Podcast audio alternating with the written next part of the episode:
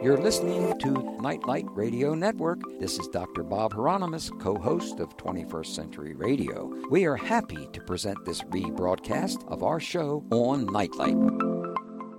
Well, as we approach our 30th year of 21st Century Radio, we've placed considerable interest in the near death experience. A few of those who've joined us over the decades are Dr. Larry Dossey, Dr. PMH Atwater, Chris Carter, Betty and Bob Luca, Dr. Raymond Moody a number of times, Dr. Stevens A. Stephan A. Schwartz, Dr. Rick Strassman, Dr. John Turner, Dr. Carol Zaleski, and a dozen or so more. Well, tonight we are joined once again by Dr. P.M.H. Atwater to review one of the best books on this most important topic Dying to Know You Proof of God in the Near Death Experience, published by Rainbow Bridge Books. The near death experience verifies the teachings of the world's great religions, except for one thing. The near death experience shows us that God is the God of all.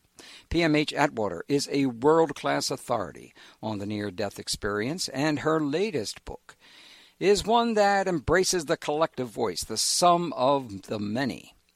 Nearly four decades of listening, carefully noting what nearly 4,000 child and adult experiencers of near death states shared, what they saw, heard, felt, and suddenly absolutely knew. That fills every page. Books are about personal stories, are, well, they're wonderful. Yet the real thunder comes from the, that collective. PMH has always focused on the large story since the beginnings of her research in 1978, and this time, though, it is that deepest of the deep, the very richness of vision and mystery that speaks. Dying to Know You gets right to the core, the very heart of the world's longing for the truth. The subject is God, Allah, deity, and the stage is that source place of all that is love. A small but power packed book that came to un- be under unusual circumstances when air itself became conscious with an intelligence of its own. Well, welcome back to 21st Century Radio, PMH Atwater. Well, it's, it's fun to be here. Well, is it fun already? oh, yeah. Yeah, just, just love to be with you guys. Thank you. Well, what makes this book unusual? How did it come to be? Well, it's the only book ever ever written so far. The only book that exists that, that actually consists of really over 5,000 voices of adults and children. So these are all near-death experiencers all over the uh, the world, uh, mainly in the United States and Europe, but actually all over the world. Uh, for nearly 40 years of my work, you know, I've been collecting these voices and was finally directed to put them all together, sum them up, and, and just let it out. I mean, here is their truth. It's not research. It's not, you know, a personal memoir. It's not an opinion piece. It's not a spiritual piece.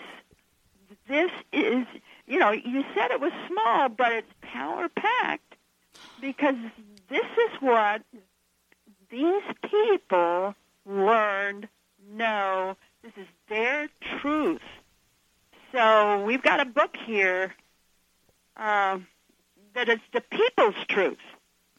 And and and I'll tell you, I, I'm just so ah, I, I I'm still awe-inspired by the the way the whole thing came together. Well, we're going to talk about that in just a few minutes, but you know this, I refer to it as, and your publishers do too, as a. This book is really packed with knowledge. That's the most powerful thing about this. This is one of the best of the near-death experience uh, books that I've ever read, and I've I've not read every one of them, but I've read thirty or forty to say the least, because you get right to the point. Yeah and you answer and you do answer the important questions and i and i find that that is one of the i'm going to be introducing this book to many, many skeptics that I know because oh, I it really so. it really gets to the point of what this is all about. Now, tell us how it came to be because this, you know, you're going back to April 19th, 2013. Uh, what happened? Well, this is a funny story. I guess you must like funny stories. Yes, I do. well, I was in the plane flying from where I I live in Virginia, going to um, Northern California to have a couple of weeks of talks. You know, I was going to be traveling around, going from place to place, giving talks and workshops. And I was just, Bob, I'm just minding my own business. I'm sitting in that plane, um, you know, on a seat, um, not thinking of anything particularly. Mm-hmm. And all of a sudden in front of me, oh, I'll say maybe oh, about a foot and a half, two feet in front of me, the air started writing a book. Now, I, I, I, I need to, to be clear here. This was not a disincarnate. This is not a guide. This is not a guardian. I'm wide awake. I'm not channeling. So I, I want everybody to hear this. I am not channeling. All I'm doing is sitting there and watching as the air started writing a book.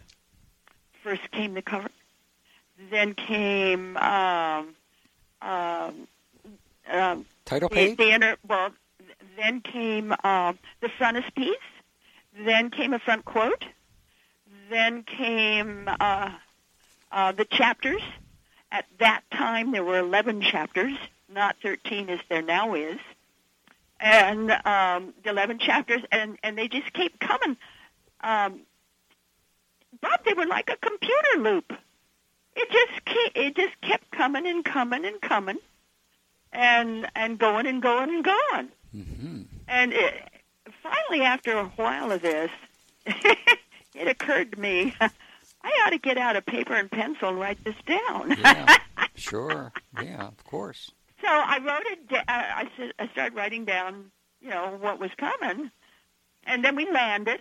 You know, I'm going all in and out of all the all of the places I'm supposed to be and doing what I'm supposed to do. And every time I had spare time, that computer loop would start up again, Mhm. and I'd see it, and and uh, and all the verbiage, everything, always the same, going on and on. It kept repeating and repeating, and finally I got angry. I did. I mean, I've got to admit that. I got angry, and I figured, hey, you know, what is this stuff? You know, I, I can't seem to get it to quit. I don't know where it's coming from. I did not give it permission to be here. I know nothing about this except, you know, all this stuff is coming, Mm-hmm.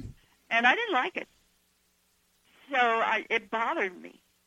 So at the end of two weeks, um, I had three days off before I had a almost another week to go.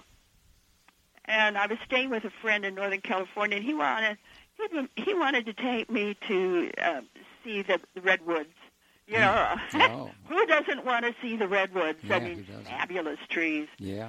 And and so to get down there, we drove through Felton, California. Now, Felton is a little bitty city, and it's very, very funky. It is so funky that it has a Sasquatch museum in it. A Sasquatch museum. Yeah, I mean, it's funky. Yeah. And, and and the biggest building in the whole town is it's the antique barn, and right next to it is this smaller, um, but, but but somewhat new-looking uh, wooden building, nice, attractive wooden building, uh, not too many windows, and no signs or anything around it. And then the front, uh, the the signage on the street said Greek Orthodox Church. Mhm. So I made a beeline for the church. My Yeah. friend was going to the antique barn. I went to the church. It was not it was not locked. So I went in, I love Greek Orthodox churches. So I went inside to the Holy of Holies, and I went, you know, literally, I'm down on my hands and, and knees, and and my forehead to the floor, and I'm I'm I'm begging, I'm praying, and I'm begging. What's going on here? Help me, help me, help me to understand this. And, and I I hear this really soft, grandfatherly voice, and it said, "Hush, child, hush, child. Now, do your work." And that's it and and and I I got up from the floor relieved. I had a sense of relief as if this is okay. I can do this. It's it's all right. mm-hmm. So I did, and I, I and I got the book all written, and I you know send it off to Rainbow Ridge, or I'm about to yeah I sent it off to Rainbow Ridge uh, with 11 chapters. And suddenly that computer loop came back, the air, and it it wrote two more chapters. Those little bitty ones, chapter 12 and chapter 13. It has 13 chapters, and in the and in chapter 12, it just stretched way out scientifically. Oh yes, things that I would never say. It said with gusto. Mm-hmm. So I thought, okay, you know, I'll do this. And and and then after I wrote those other two chapters and sent those in, within a week, there was scientific verification came out over the uh, internet and everybody, you know, and I was notified too. There's there there was scientific verification now that DNA speaks two languages, not one.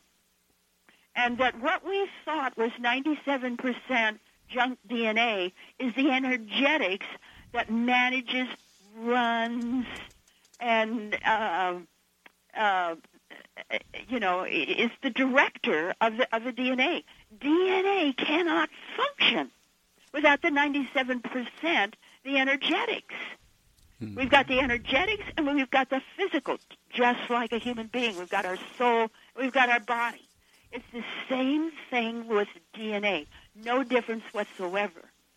And it is, it is the energetics that directs and comes from and runs the entire creation universe.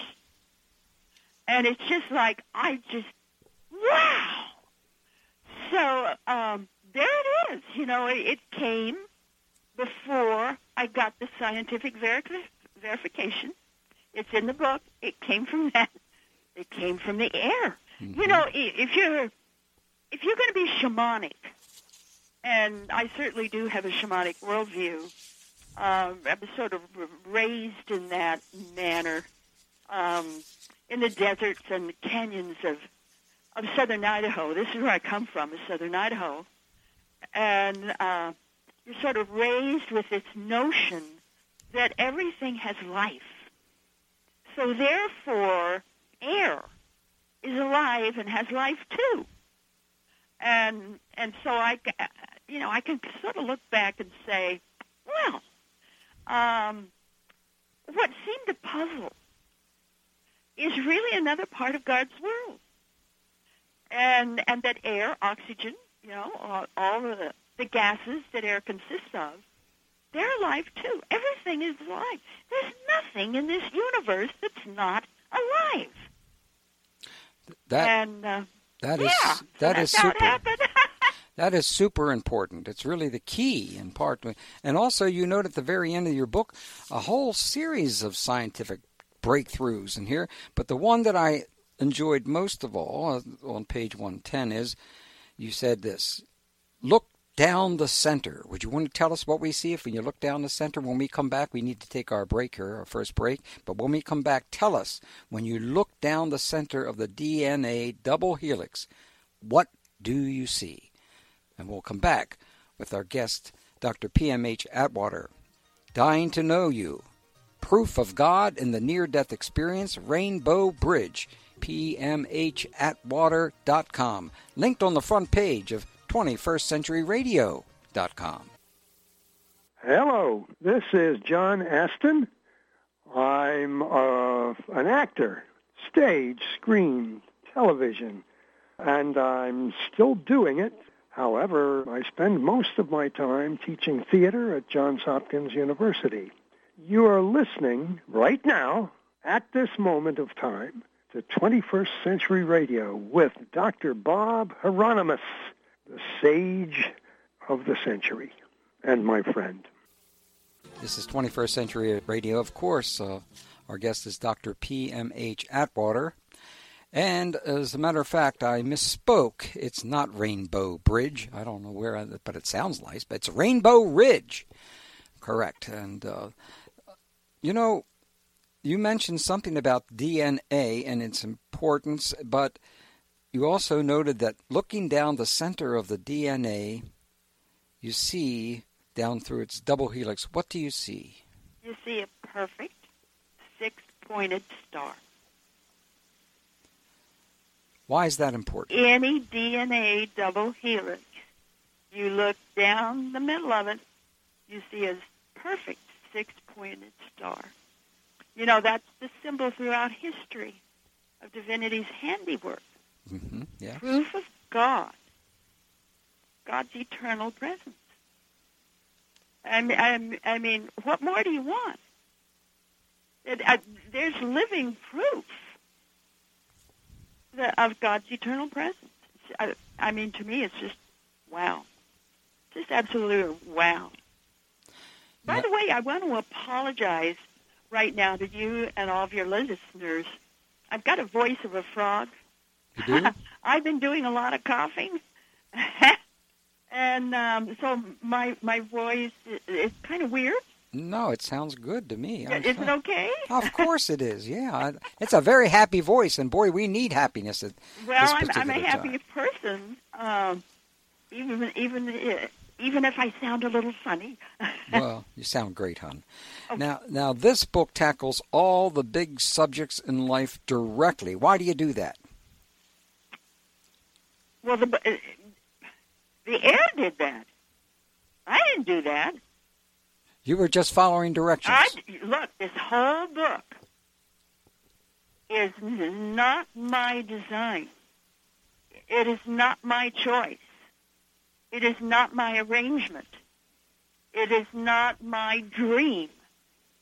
This whole book came from the air. Now, I can't help but believe, since I had that session in that Greek Orthodox church, that that this is somehow divinely guided or God guided or whatever you want to call it, because I would have never written this book. Period. End of story. Sorry, wouldn't have done it. It it it, it wrote itself. You know who you sound a little bit like? What? Sir Paul McCartney. You know why? You know why? Because, as, as he says, you know, there are a number of songs that he didn't write. They just came out of him. Like the Yellow Submarine is one of them, and and you know, my friend Jimi Hendrix uh, said the same thing. Many other artists have this same experience. All of a sudden, from a higher higher plane of existence comes that information, and it's it's hard to determine exactly where it comes from, but it just happens. Well, you know, it didn't come out of me. It came out of that air. hmm So I don't know what we're going to call that, but it's my sense that it was divinely guided.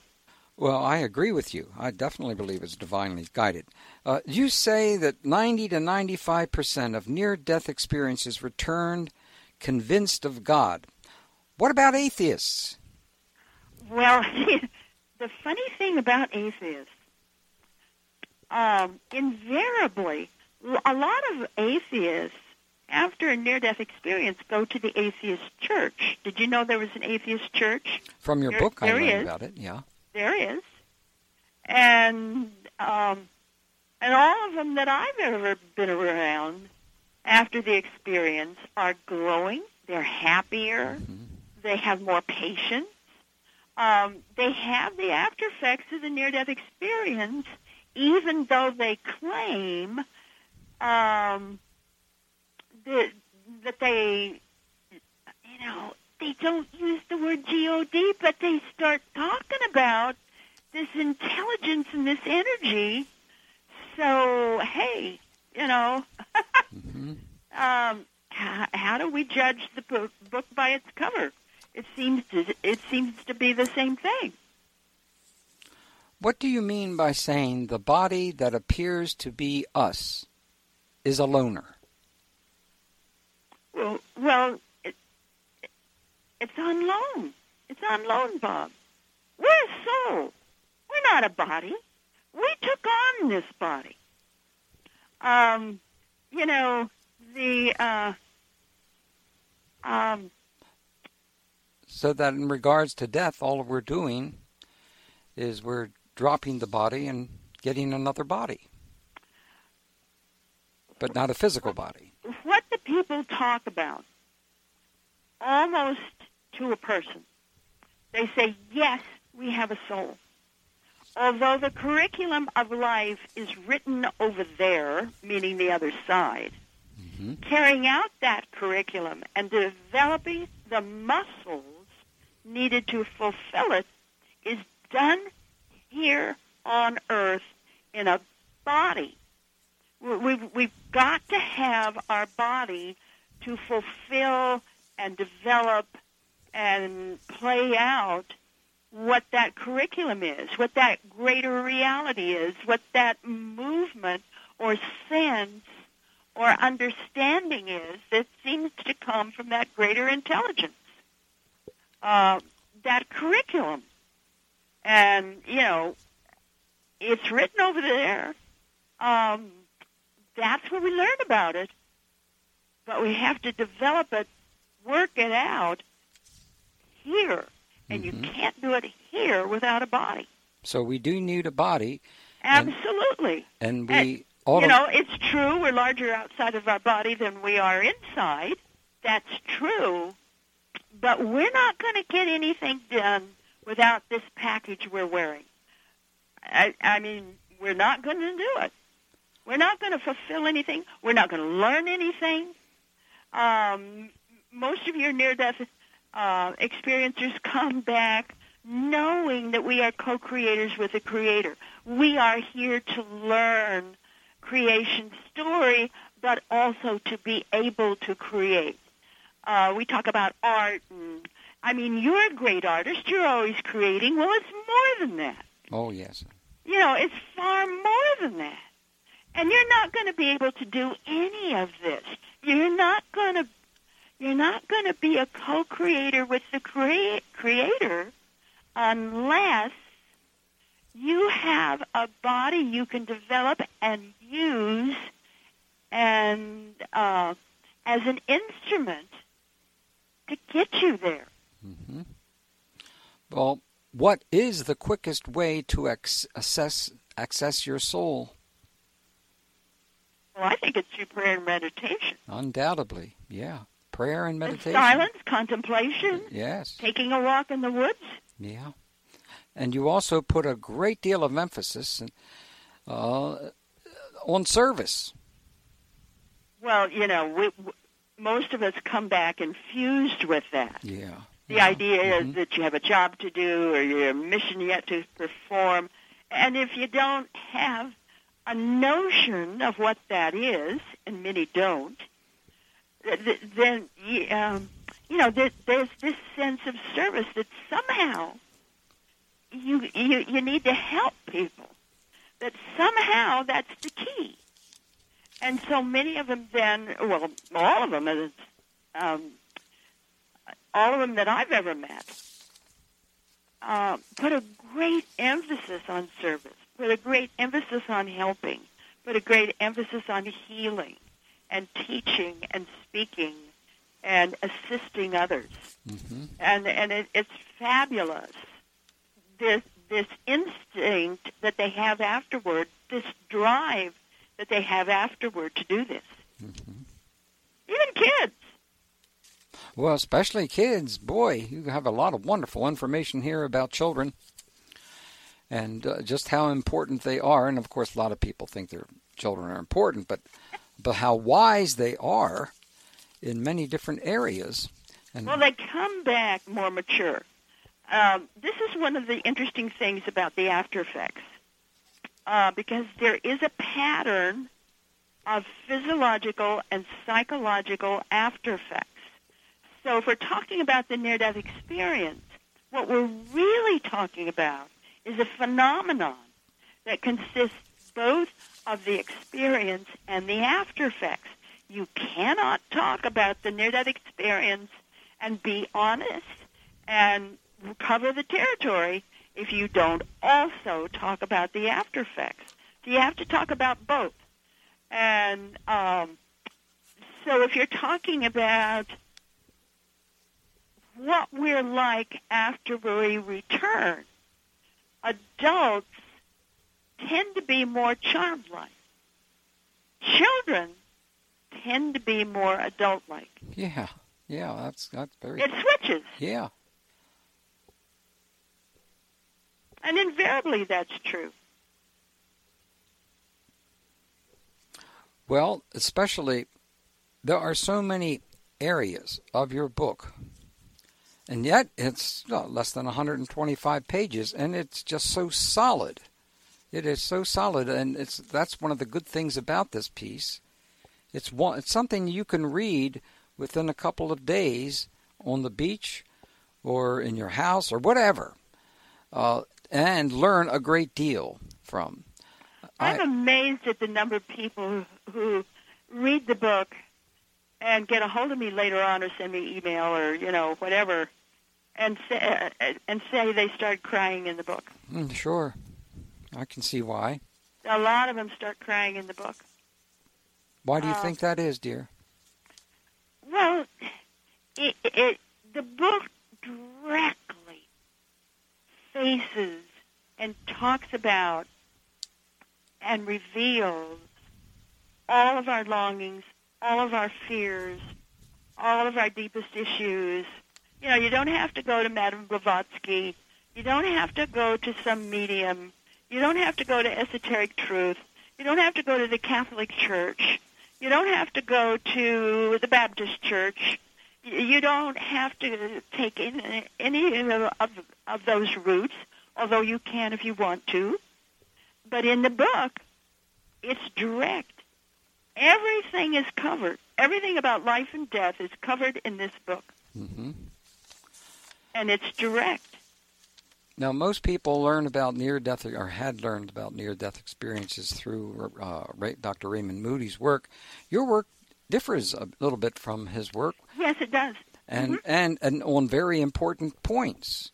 Uh, let, let's touch on how you view the near-death experience. What happens? What is the process by which you go through?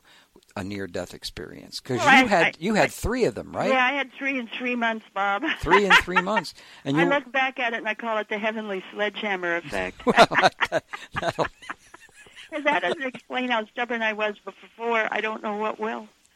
Uh, yeah. but, but you need to realize uh, my motivation was very different from his. I was told to be a researcher in my third near-death experience by a, a voice that wasn't an angel, a uh, a guide, or a guardian, or anything like this. It was a voice that was so big. It, it's like all of creation spoke to me. And and in this, I called it the voice like none other. And and it said, and I quote, "Test revelation. You are to do the research." One book for each death. And uh, book number one, it did not name. I think that was coming back to life, my first book. Um, book number two, it did name, and that's Future Memory. And that really is my favorite book it's, uh, that I've uh, written so far. I mean, it's really a doozy. And yeah, it is. It is, and it's one of my wife's favorite books too about your work. Oh, I just love Future Memory. Yeah. um, because it, you know it's not a book; it's a labyrinth. Mm-hmm. Every sentence, every paragraph, every page is part of the math I use to create the labyrinth format. Mm-hmm.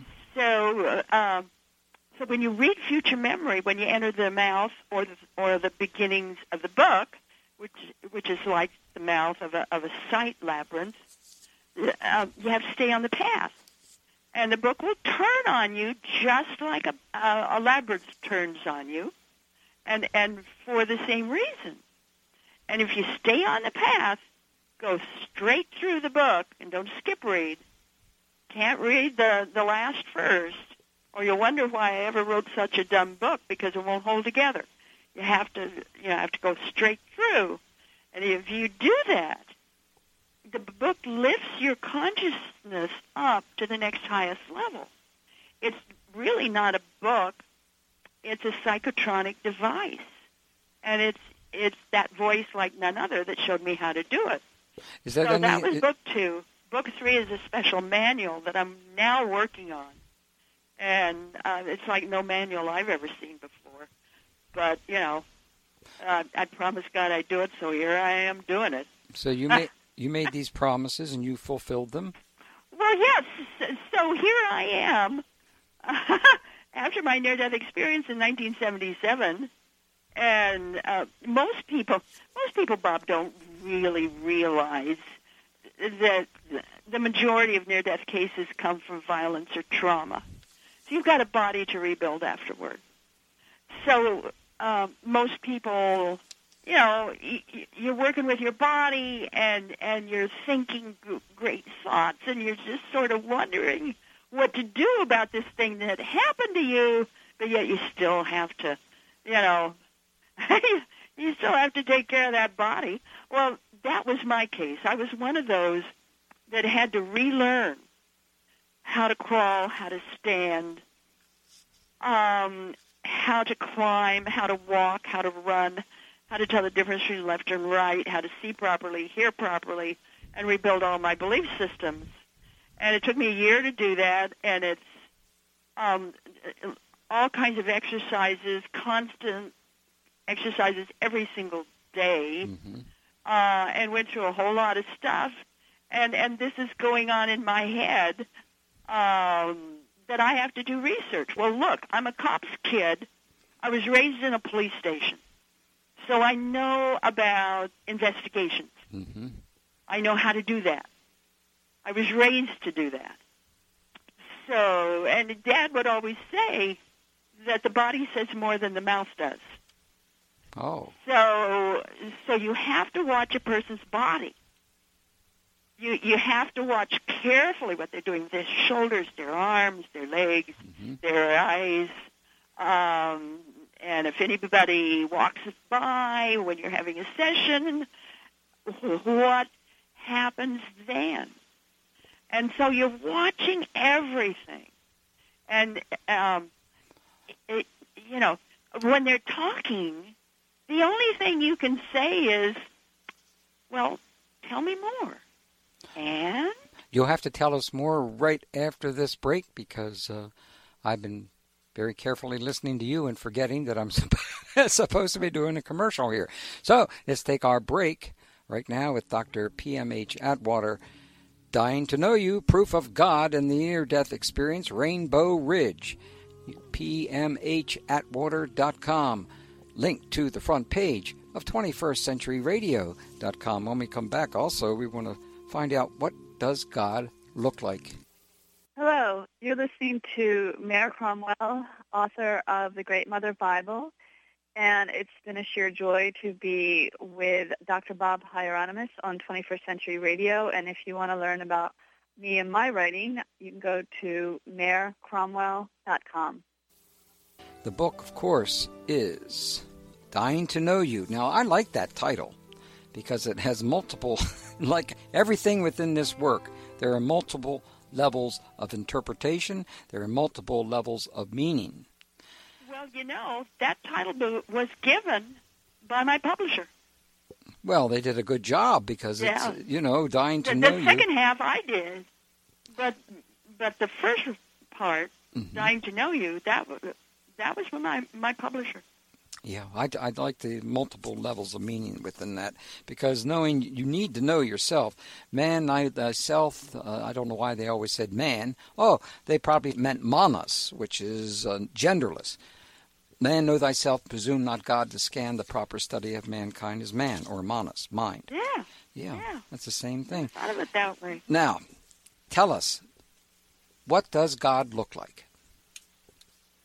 Well, I'm, I'm sort of hanging here because I, I, I want um, the, the listening audience to know a little bit more about why I'm a little bit different than the other researchers. Well, good, well number one, I was told to do the work mm-hmm. by the other side. Yeah. I went out and did the work for about three and a half years before I ever knew anybody else was doing it. I was all alone. It was it was Kenneth Ring who found out about me from another near-death ex- experiencer, and he traced me down by telephone. Came down to Harrisonburg, Virginia, where my husband and I were living at the time. Stayed stayed overnight with with us. We talked all night, and the next morning he said, "You're ahead of everybody else." You've got to come up to Storrs Connecticut and go through our archives. And so that's what I did. And, and that's how I got started with IANDS, the International Association of Near-Death Studies. And that's when I started writing about my work. So, um, so I started seeing everything as if I were a police investigator. And um, and that's how I work. Yet today. So in that sense, I am a little bit different, but I am thorough. I cross-check everything with other people, different ages, different states, different times, over and over and over again, because I'm, you know, I'm never satisfied. I want to know, okay, what, how how does a person from Mexico look at this? What, what's their experience like? How about a person from Thailand? How does that experience compare with someone from the state of Wyoming? And very often I'd have people draw it. Mm-hmm. And the, the drawings tell you a lot. So I, look, I'm a field worker. I'm out there in the field doing my stuff. I'm not some scientist sending out questionnaires because if you send, I, I did, I did, I did do three of them, um, but only after the fact. If if you're sending out first time a questionnaire, um, you've got words already mentioned in there. You're biasing your work by using a questionnaire. You're biasing your work by using a website because people can read it, people can see it, and there's the words. So I didn't do any of that. I was just a good cop on the beat. Um, so that's why my work's a little bit different. Okay, what does God look like? Yeah. Wow. Well, I think we're going to have to talk about power. Because if you're talking about looks, what you're really talking about is power and light and voltage. Um, when an adult near-death experiencer talks about light and talks about light being God, they, they describe that light as brighter than 10,000 suns. Instantly you're fried, but there's no pain.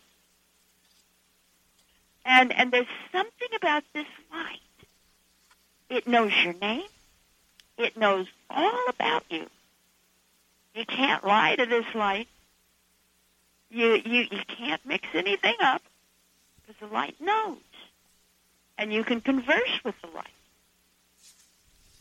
And children talk about this kind of being too.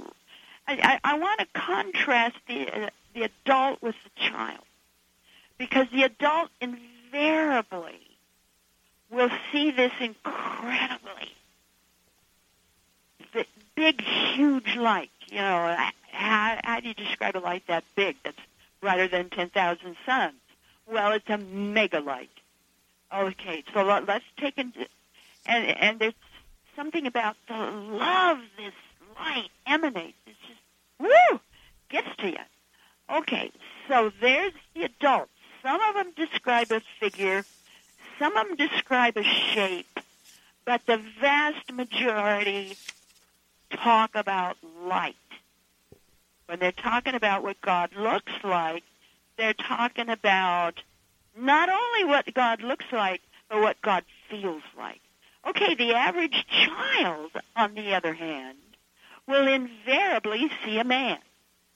They'll see a grandfatherly type or a fatherly type.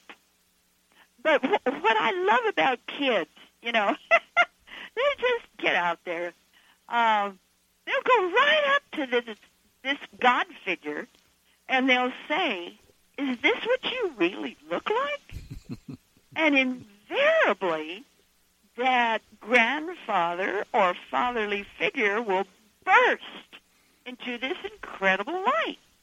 And they do the same. Kids do the same thing with angels. Um, I, I haven't heard of an adult yet that did, but but kids do. And um, they'll go up to an angel, and now most kids, really young kids, never use the term angel. They'll say the bright ones, or the special ones, or the people, or the love loving ones. Um, what about? They need to be a little bit older before they use the word angel. So, so invariably they see him with wings. By the way. Butterfly, you mentioned also. yeah, yeah. Some of them saw them as butterflies. They'll go up to these angels and they'll they'll do the same thing. Mm-hmm. You know, is this what you really look like? And and uh, and that angel will burst into light, just like God did. Only the light isn't quite that big. Uh, but you know, they burst into the uh, light too. And, and, and you know, if you're talking about the other side, if you're talking about the beings over there, or if you're talking about uh, whatever greets you, if you're talking about angels or God or any of this, invariably you are talking about voltage because these beings, these lights, are so powerful. Now you note that the light of God is triune in nature. Could you talk a little bit about that? We only got about a minute before we run out of this hour, and we can continue it well, next hour. the triune nature is a little bit different than what you hear in the Bible, and and uh, you get this a lot from kids, although adults will do it too, but mostly from children. And and children will describe this this raw, piercing, wow light. You know that this this ah 10,000 suns kind of light. Mm-hmm. And, and then they'll describe a dark or black light, many times has pur- purple tinges in it. And uh, th- this, this dark light or this black light, there's something very warm and, and cozy and healing and uh, just incredibly wise and special We'll need to return to the uh, dark or black light and get into the bright and white light after we return from our uh, news.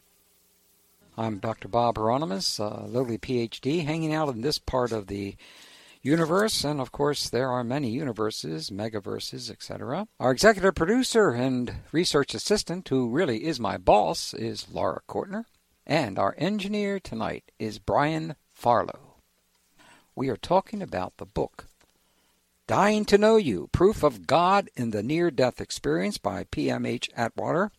And uh, this very small book, which is only a hundred and some pages, is packed with information on every page. If I held up this book to the microphone. Now, some of you guys have been listening for almost 30 years uh, realize you can see through the microphones here. You know, just look at your speaker and you'll be able to see this. There is not a single page of this book that I have not written on.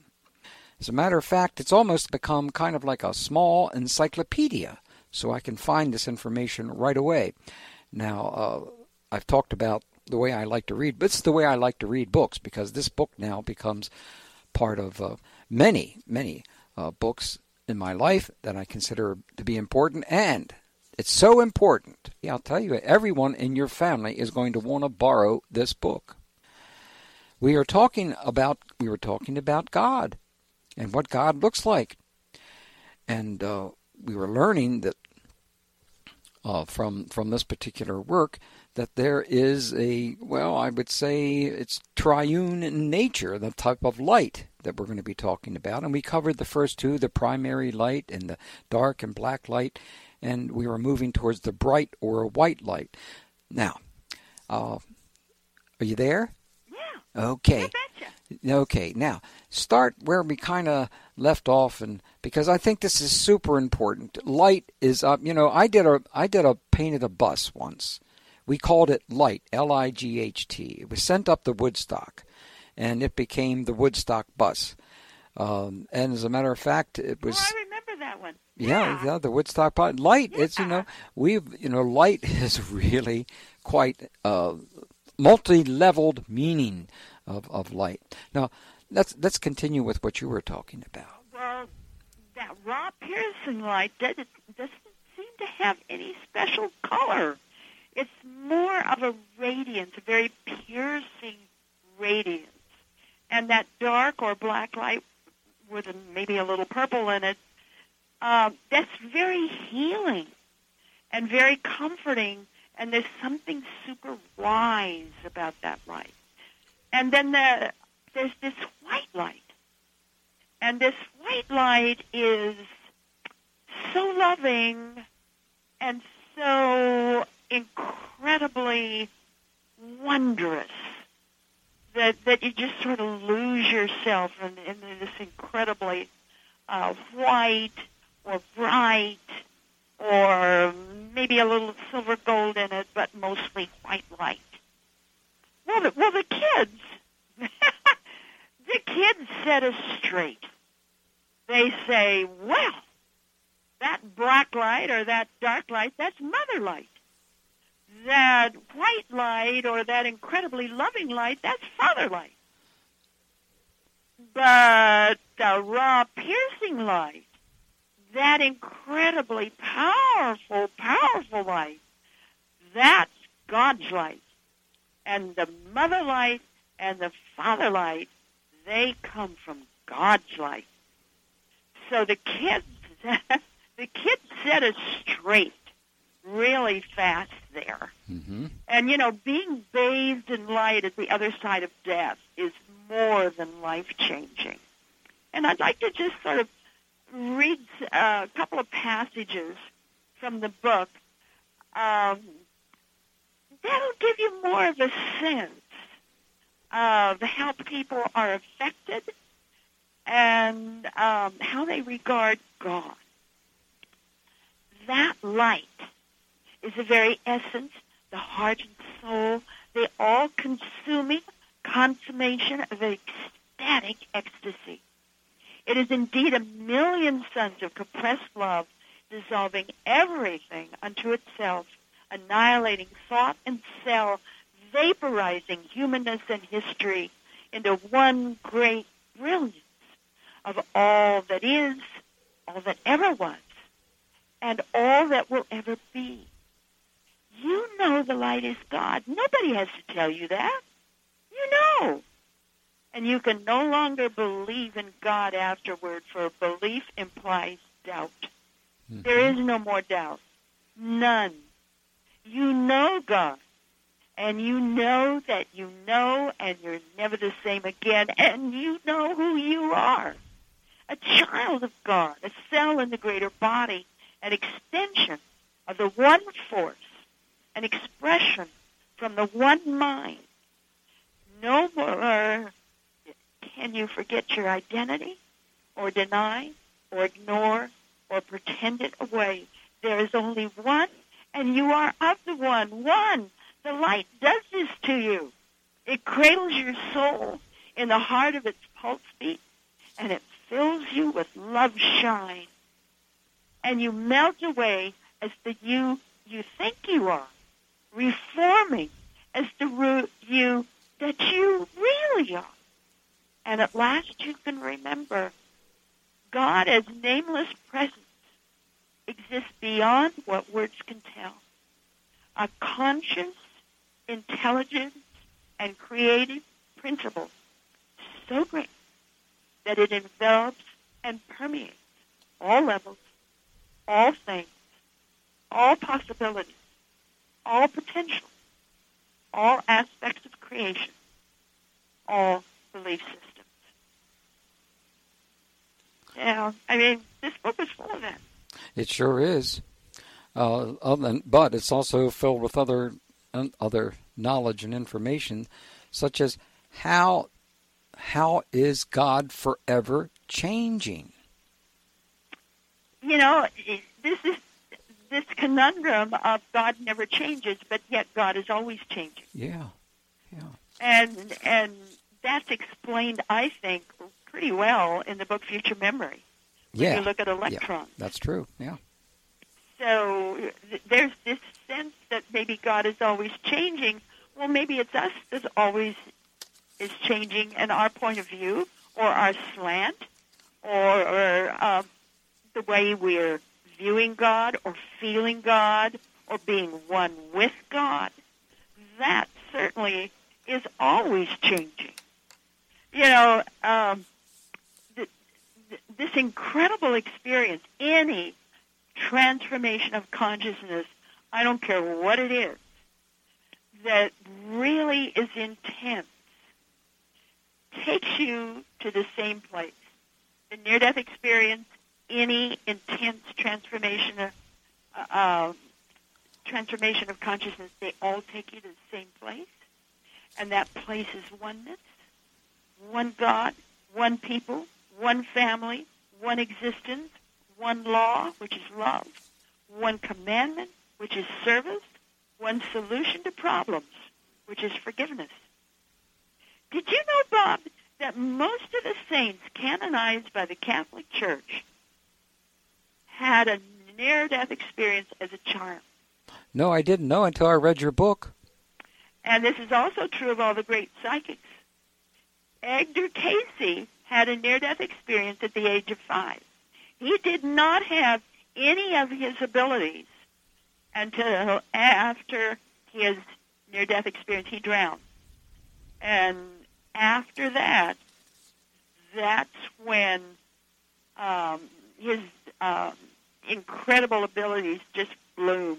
Mm-hmm. You know, most of your um, really creative inventors, healers, musicians, spiritual teachers, um, all had near-death experiences as a child. One of the key problems within our culture today is fear, especially fear of the unknown and what happens after death. Now, this is one of the more important aspects of, of your book because if you understand, if we read, anyone who reads this book is going to understand that it is not something really to fear. I've lost so many of my friends recently and it doesn't seem to be so hard on them. It seems to be a little bit harder on myself. Yeah, you know? I hear you. I hear you. Even if it's our little dog or anything else there, but but that's one of the great values of your book. It does dispel fear. You, you note that you don't die when you die. You shift your consciousness, and you actually, uh, well, speed well, up. You shift to another level. Yes, you shift to another level. You are still there. Your being is still there. You're just not in your physical Bob, body. Just look at the four words. The main four words. The main things that um, that near-death experiencers say after their experience. It's the same four words. I, I'm saying this from uh, being around or having sessions with thousands and thousands of experiencers. It's the same. It's, they say the same thing, the same four words. Always there is life. Always. There's just four yeah. words. Yeah. Always there is life. But if you really look at that, that means there's no such thing as a before life. There's no such thing as a now life. There is no such thing as an afterlife. What it means is we always have existed. We exist now. We always will exist because eternity is our home. Now, you also note that you state that hellfire and brimstone stories are few and far between. Well, they're not rare.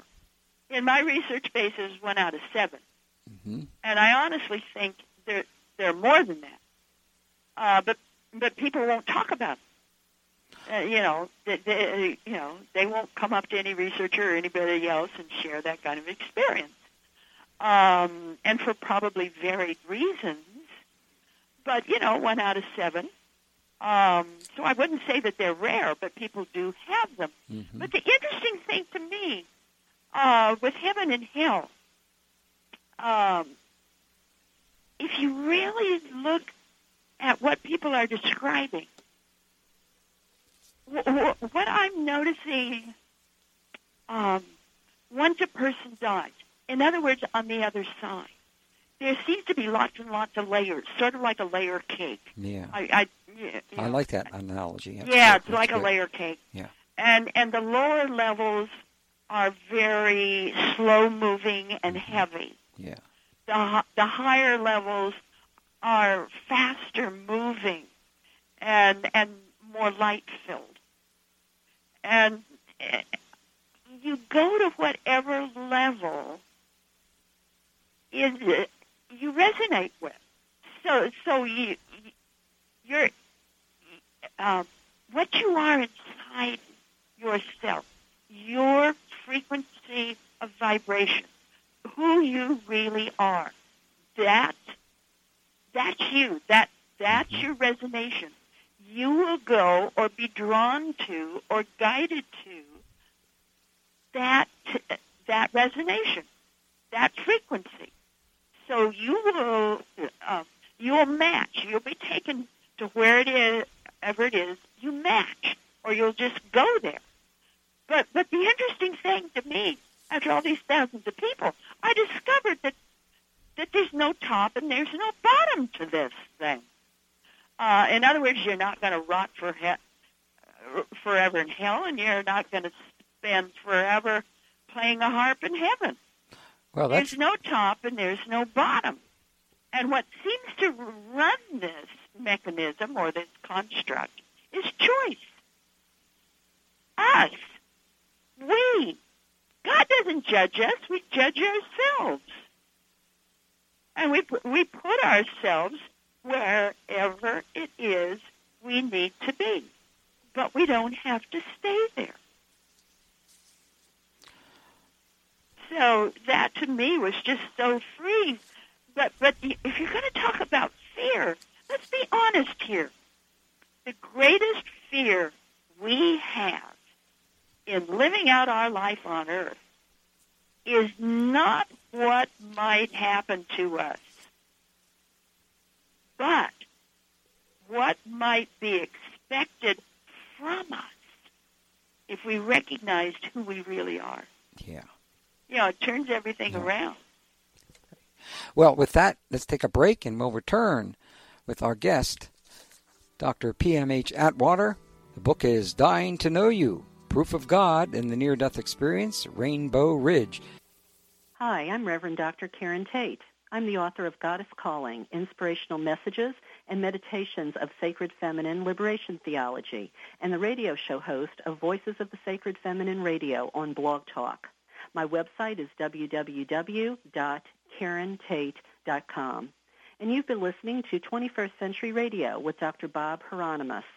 I hope you'll read my books and discover why the spirituality of the sacred feminine is today's new liberation theology, setting us free from the domination and exploitation of patriarchy, and how that patriarchy has kept women and men from achieving their fullest potential.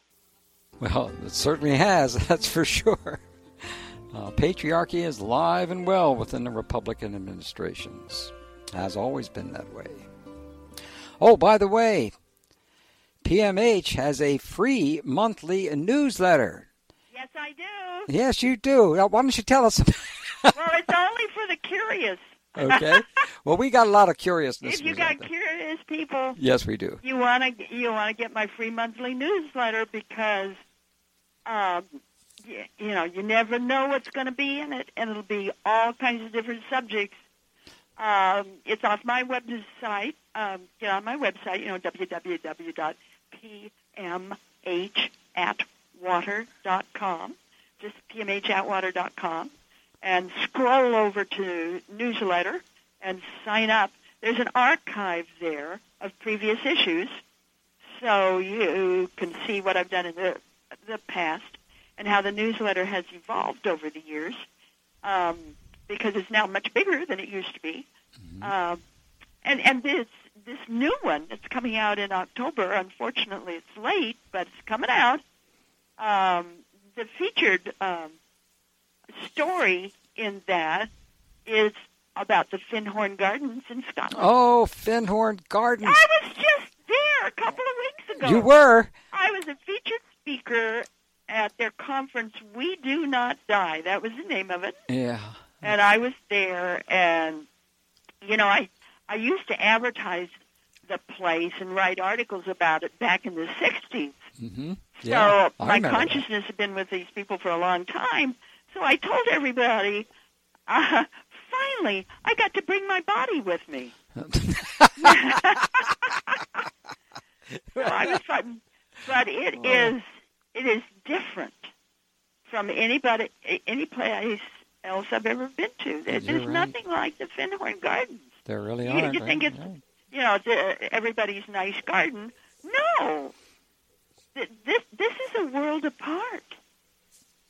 It's um, there's the light there, for instance, and and it's in another town nearby, is not like the light anywhere else on Earth. So they brought in um, not Findhorn, but uh, people in the area brought in some scientists to find out why the light's so different. And, and they couldn't find out.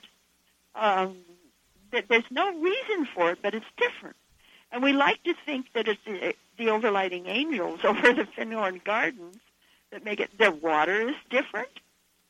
Um, it, it, it's um, in in the Findhorn Garden Foundation area. There's about 140 some that live there, and uh, about 120 that are employed uh, by the Findhorn Foundation. They they run workshops and talks year round, so you can go there any time of the year.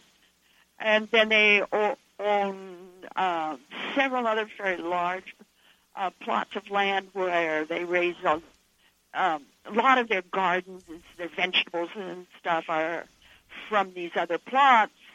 And then in Forres, a nearby city, they own the Cluny College and the Cluny Hotel. And then they have a series of buses that go back and forth, back and forth. So you can have a place to stay while you're there.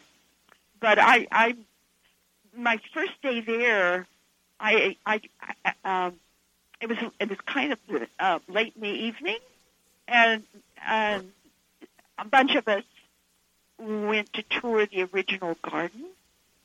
And if your if your audience doesn't know anything about the Findhorn Gardens, l- let me just quickly say that Findhorn is kind of like a p- peninsula, and out at the end of the peninsula, of course, is the ocean, and then there's the Findhorn Village, and then if you're looking at the Findhorn Village to the left is a very large bay.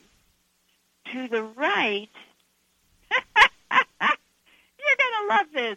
To the right is a military air base.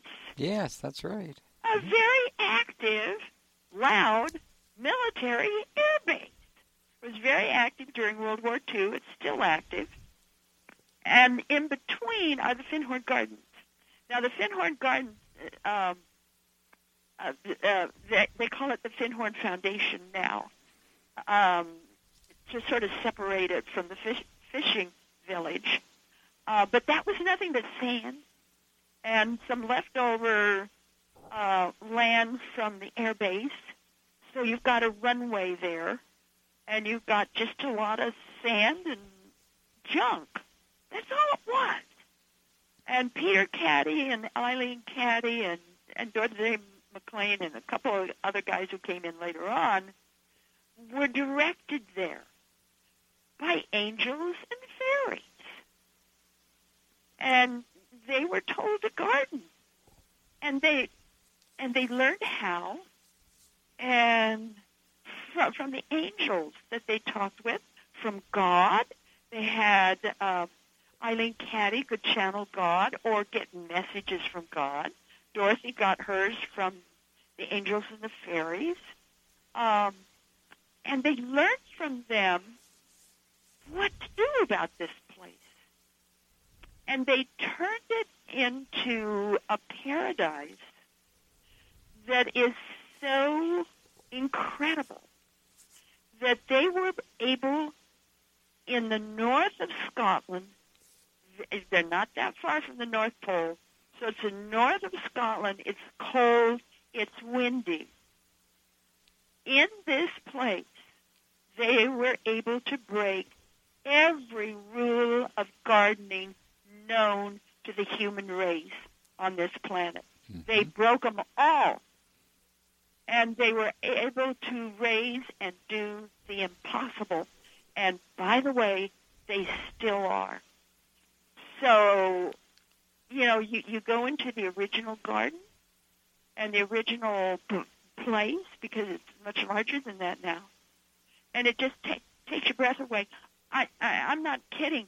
The soil hums, and all of the um, foliage and all of the plants they sing. They've got trees and bushes and flowers there I've never seen before on this planet, and they've got colors of flowers I've never seen before. Yes, they do. So you've got all these people that are living their truth and um, going about their duties every day, and there's creativity everywhere and the place will just blow your mind. So put it on your bucket list. You want to go to the Findhorn Gardens. Oh, that's the reason. One of the reasons that they should be receiving your free monthly newsletter to find out all yeah, about it. Gonna, they're going to find all about the Findhorn Gardens. So that's pmhatwater.com. Right. And go and, up there and sign up for the newsletter. And there's one other thing that they're going to. They um, they're going to see, first of all, when they get on my web, website, they get on the, the, um, the main page, the, the, the front page the, the, uh, of, of my web, web, website.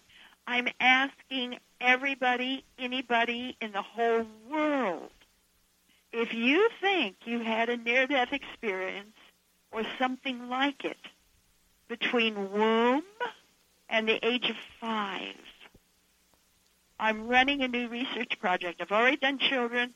I'm going to go back and focus only on womb to the age of five. Oh.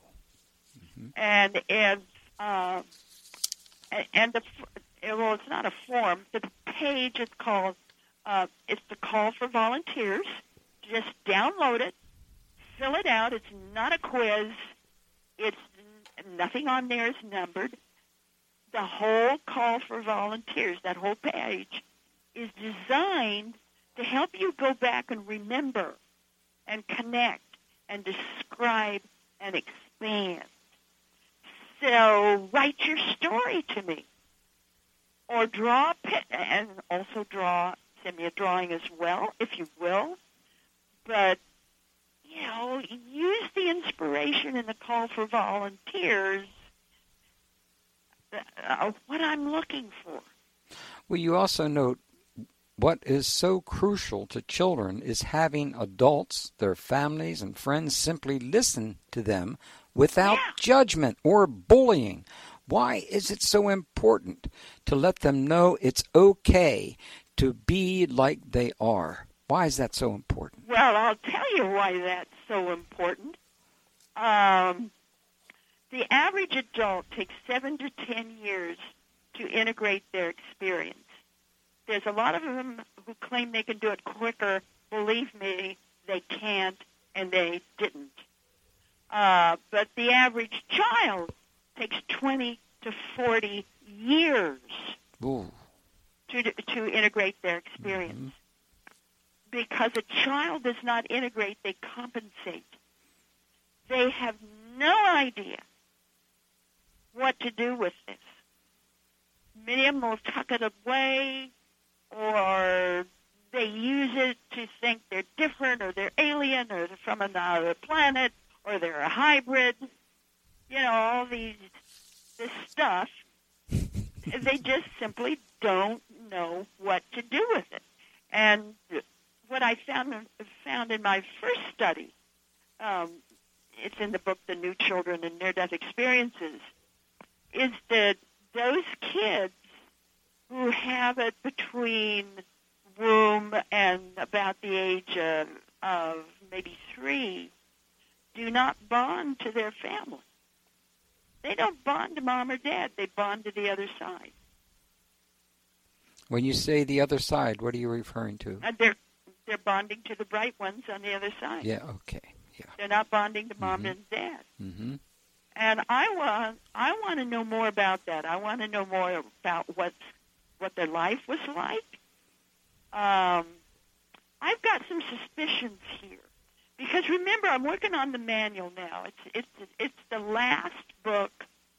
It's the missing book that I was told by the voice like none other to write during my third near-death experience. This is the, this is the missing book. So after this the manual's done, you know, I'm free to do whatever it is I want to do. And and and one of these things I want to do is take another look at kids because I want to write yet another book that that I truly feel I have the information to be able to say what all of this is all about but I want to be sure I have all the information I need. And I'm backing that up by saying, I don't care what group you're in.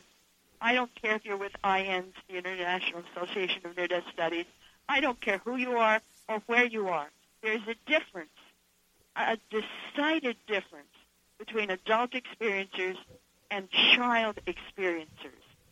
And for those who had their experience between womb and the age of five, they're even more different. And I want to know why.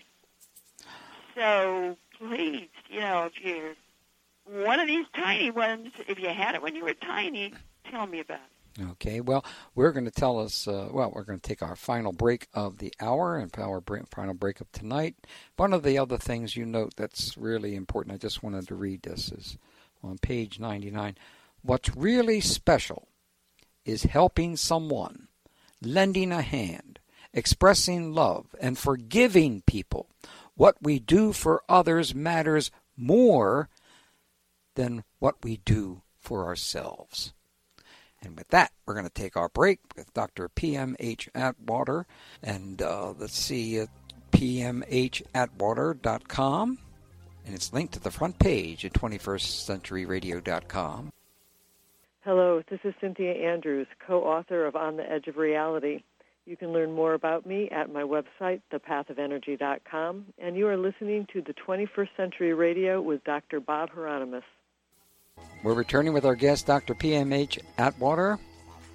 The book, of course, is Dying to Know You Proof of God in the Near Death Experience, Rainbow Ridge. Oh, PMH, boy, you've got. Uh, we have not touched on four billion things here, uh, but I, I must. I got to make sure that we talk about one of my favoriteest people in the world, Walter Russell. Walter mm. Russell, who was he? Uh, and uh, and he was referred to by Walter Cronkite, Cronkite as the Leonardo, Leonardo da Vinci of our time. Tell us about this great soul. Well, know, way back when, um, so we're talking late 1800s, early 1900s.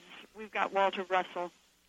Um, very poverty-stricken. There, uh, there was there just was no food, nothing in the house. So um, he started playing the piano uh, as a little kid, anywhere he could to earn money for the family so they could survive.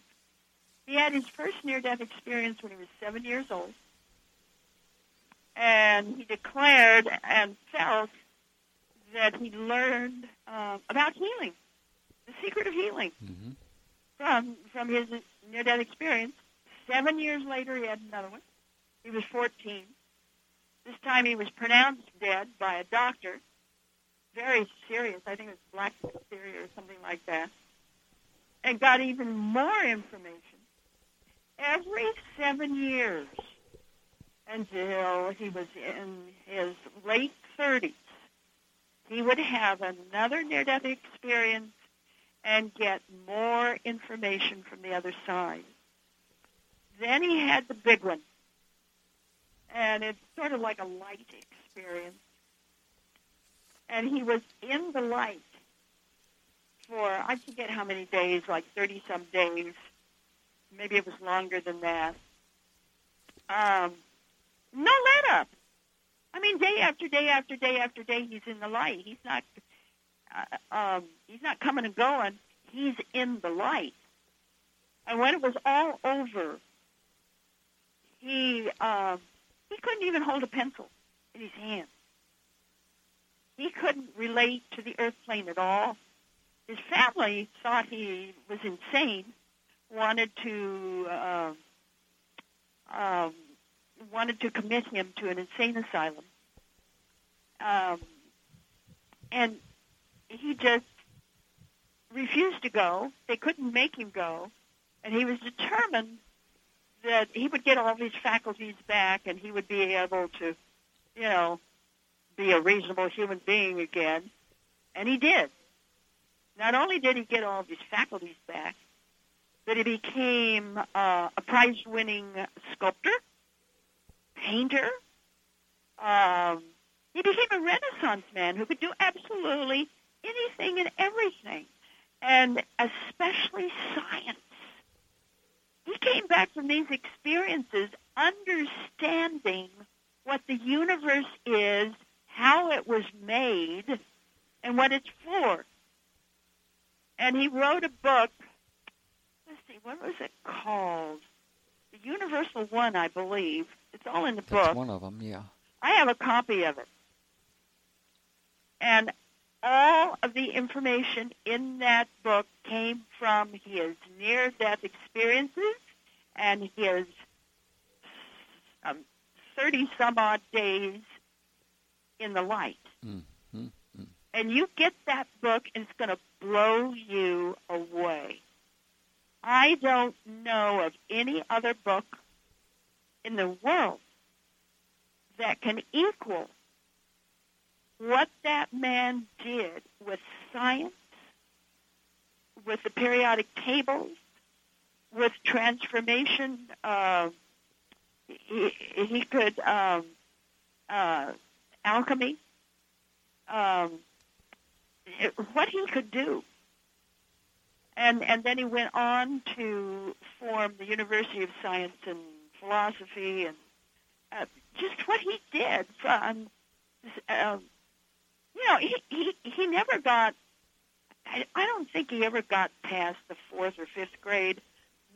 Maybe a little bit more, maybe the eighth grade. I don't even know if he got that far. So he didn't get it from school. Certainly get, didn't get it from college when when you look, he designed the interstate system. He designed all kinds of things. became a prize-winning um, uh, figure skater and brought Yes. figure skating to the United States. Isn't that something? It's incredible what this guy Yeah. did, Yeah. and all from his near-death experiences. Well, you know, you also introduce uh, your readers to some really interesting folks here. You state that the greatest. Oh no, no, no, Miss I won't touch on that one. You have you have dedicated your work to a new science needed to explore the objective side of human consciousness and the subjective side of matter. Why is that so important?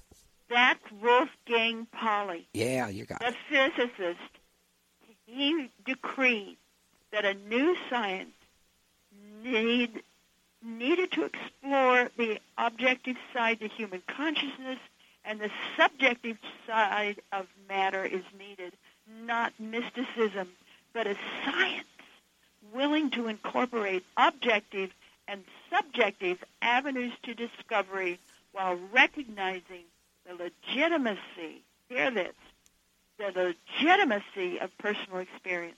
Personal experience. Yes. This is this is one of the most incredible physicists that has ever lived, Wolfgang Pauli. And he sees, he knows that we've got to see the objective with the subjective. Just look at what we've discovered now with DNA. It's the energetics that runs the DNA. We couldn't have the DNA molecule without the energetics. The energetics is, is, is the most important part. So you've got the objective, you've got the subjective, you've got the spirit, you've got, got matter. Until you research and cover and investigate both avenues, you haven't got it. And and what what you think your findings are are only half of the picture. Mm-hmm. Just like our physical body, or- Yeah. and just like our soul, half of the picture. Uh, tell us about the research, and we're running out of time, but this is so important. Our listeners should know about it by Dr. Pim Van Lommel, MD. Lommel. Lommel, Lommel. sorry, Pim Van Lommel. uh, whose work was verified by Dr. Sam Parnia, MD. Well, Pim was a cardiologist. He's in Holland. And he involved 30 some hospitals. I forget how many people. And, um, you know, and investigated their near death experiences. And then he did, he did the first and largest um, study of near death experiences that is, mm, I forget what the word is, but, but, but um, you investigate before, during, and after. So he's got the whole span. In other, in other words, not just after, but he did the whole span uh, of people that were in the hospital, and then uh, took a look at those who declared they had a near-death experience or something like it, um, he had a team of people that worked, um, and it, it, his work is the deepest, most detailed, uh, best research yet on the, uh, scientific research on the near-death experience. hmm There, there there have been a number of them that are really good. A number of uh, scientific experiences, uh, uh, experiments that are really good. But his is the be- best. It is the largest. It is the most detailed. It is. He he's just, he was completely careful. He you know again and again and again went back again and again and again with these people. I mean, you cannot fault him. A lot of medical doctors have tried, a lot of scientists have, have tried, and they have failed. You can't fault his work. It is that good. You also have uh, looked very carefully at skeptics and um, considered what they've had to say. What are your conclusions about skeptics? There's not a skeptic on this planet that has researched the entire near-death experience. They do piecemeal. a little here, a little there. Well, maybe it's you know, um, maybe it's the dying brain, maybe it's anoxia, maybe it's this, maybe it's that. Just one thing. All of it is piecemeal. None of them have have investigated the entire phenomenon in children and adults, plus the pattern of physiological and psychological after effects in children and adults over time. We have about. You can't name one because there isn't any. That's right. Well, we have about 30 seconds. What would you like to leave our listening audience with? That they that they that they are more than they think they are. Yeah. You know, the near death experience, if you're going to be truthful about it, reveals more about life than it does death. Mm-hmm. And what it reveals is absolutely stunning. That's right. Well, you we have, are more than we think we are. You have done an absolutely stunning book. This is an extraordinary piece of literature. Thank you for joining us, Dr. P.M.H. Atwater. And that's the end of the hour. 21st Century Radio is produced by Hieronimus and Company. Our executive producer and research assistant is Laura Kortner. I'm Dr. Bob Hieronimus. And remember, shine your shoes and get a haircut.